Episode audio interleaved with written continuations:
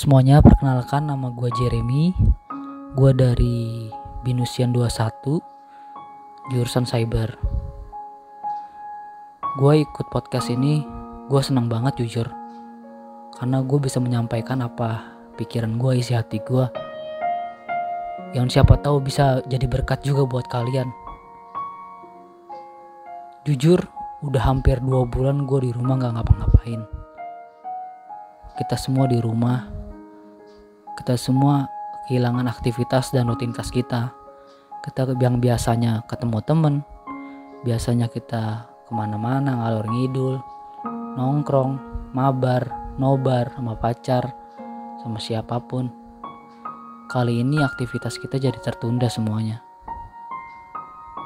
Gue sekarang udah di semester 6 dan gue ikut program Triple One which is gue lagi magang dan gue mau kasih tahu ke teman-teman semua bahwa kita harus tetap bersyukur tentang apa pun yang kita rasakan hari ini. Terutama ketika kita bisa dengerin podcast ini sama-sama gitu. Ketika kita bisa bangun pagi dengan sehat kita harus harusnya bersyukur. Karena banyak banget orang-orang yang gak seberuntung kita. Untuk mengawali podcast ini, gue mengajak kita semua untuk mendengarkan kisah seorang ibu yang gak punya uang sedikit pun, tetapi harus berjuang untuk menghidupi keluarganya, untuk menghidupi keempat anaknya. Dan selama corona ini, karena gak ada uang, dia hanya mampu beli satu galon air mineral pilu banget kisah ini dan ketika gue mendengar, mendengar cerita ini gue gak kuat dengarnya. Gue sedih dan gue ikut terpukul mendengarnya. Ya Allah yang tahu Om saya mau ngomong teriak-teriak ke mana-mana tadinya mah berhubung si Om itu temannya anak. Si A itu temannya anak. Saya nggak tahu juga kan tugasnya seperti ini. Ya saya curhat apa adanya. Anak berapa anak empat Om yang paling kecil ini? Iya. Nggak bakalan ini juga sampai sakit. Kalau saya bohong. Dampak dari covid ini bukan hanya berdampak pada kesehatan aja. Ada hal-hal lain yang tentunya lebih krusial daripada kesehatan. Hal yang lebih krusial lainnya adalah ekonomi. Ya ekonomi. Gara-gara covid ini banyak sektor yang terdampak, terlebih sektor ekonomi. Gue baca berita bahwa banyak banget orang yang kelaparan, banyak banget orang yang gak punya duit sepeser pun untuk beli makan. Untuk beli makan doang dia udah gak punya duit. Dan gue bersyukur bahwa hari ini gue, lu yang bisa dengerin podcast ini, gue yakin lu semua dalam keadaan yang sangat baik, sangat cukup, dan sangat sehat I think itu sangat penting banget buat kita syukuri. Gue mau cerita. Gue punya teman yang bisa dibilang kaya lah, kaya banget.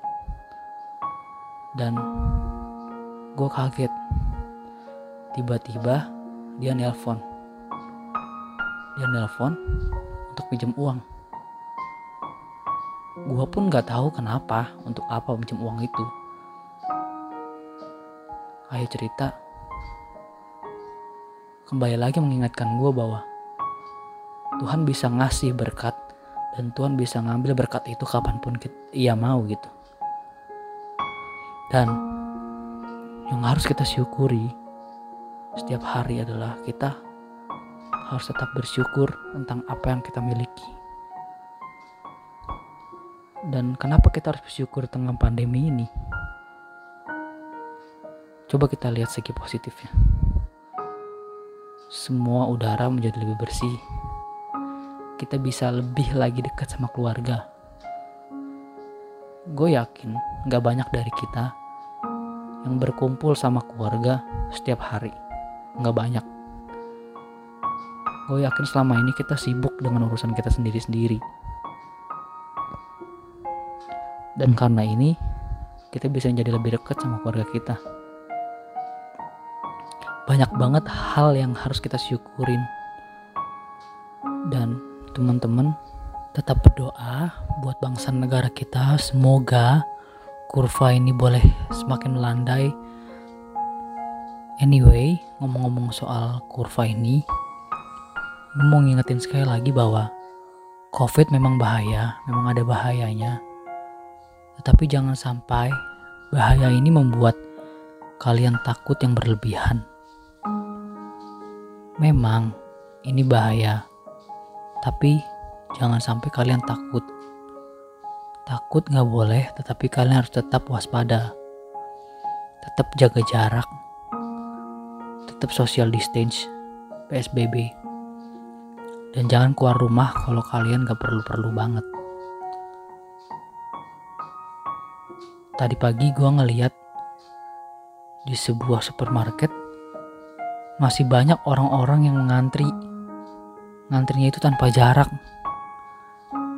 Bisa dibayangkan jika satu orang kena berapa persen dampak orang lainnya akan tertular pasti akan besar. Jangan berpikir kalau kalian di rumah tuh kalian nggak menyumbang apa-apa buat negara ini nggak menyumbang apa-apa buat pemerintah. Justru dengan kalian di rumah kalian sudah membantu pemerintah dan semua aparatur kesehatan untuk melandaikan kurva itu. Gua gara-gara di rumah ini gue banyak banget baca, banyak banget literasi tentang COVID ini, mulai dari teori konspirasi, mulai dari informasi apa pun. Dan anyway, sekedar informasi buat kalian, kalau kita sama-sama disiplin, kita sama-sama tertib kita bisa tahan diri kita, pandemi ini akan berakhir segera mungkin. Jadi jangan sampai mengabaikan jangan sampai mengabaikan pesan-pesan pemerintah. Dan untuk kalian jangan pulang kampung dulu, jangan mudik dulu. Karena ini benar-benar bahaya. Ketika kalian pulang kampung, kalian berpotensi berpotensi ya menularkan orang lain gue nggak bilang kalian kena tapi berpotensi. Dan buat kalian selamat berpuasa selamat menjalankan ibadah puasa semoga semua amalan ibadahnya diterima. Dan semoga kalian bisa kuat menghadapi puasa yang gue yakin ini nggak mudah karena di masa-masa yang sulit seperti ini. Dan kalian selamat berpuasa. Tetap doakan bangsa ini dan gue nggak mau denger satu orang pun binusian yang kena gara-gara sakit gara-gara nggak taat sama pemerintah. Dan gue yakin semua binusian itu disiplin dan tertib. Terima kasih banget buat binus nih yang udah ngasih kesempatan kita untuk kita bisa bersuara melalui podcast ini. Jujur gue seneng banget bener-bener seneng nih. Kalau bisa ada lagi dong konten-konten kayak gini. Ya gak dan stay safe semuanya. Salam buat orang-orang di sana yang masih bekerja, terutama mas untuk dosen-dosen yang mungkin masih masuk atau karyawan binus yang masih masuk.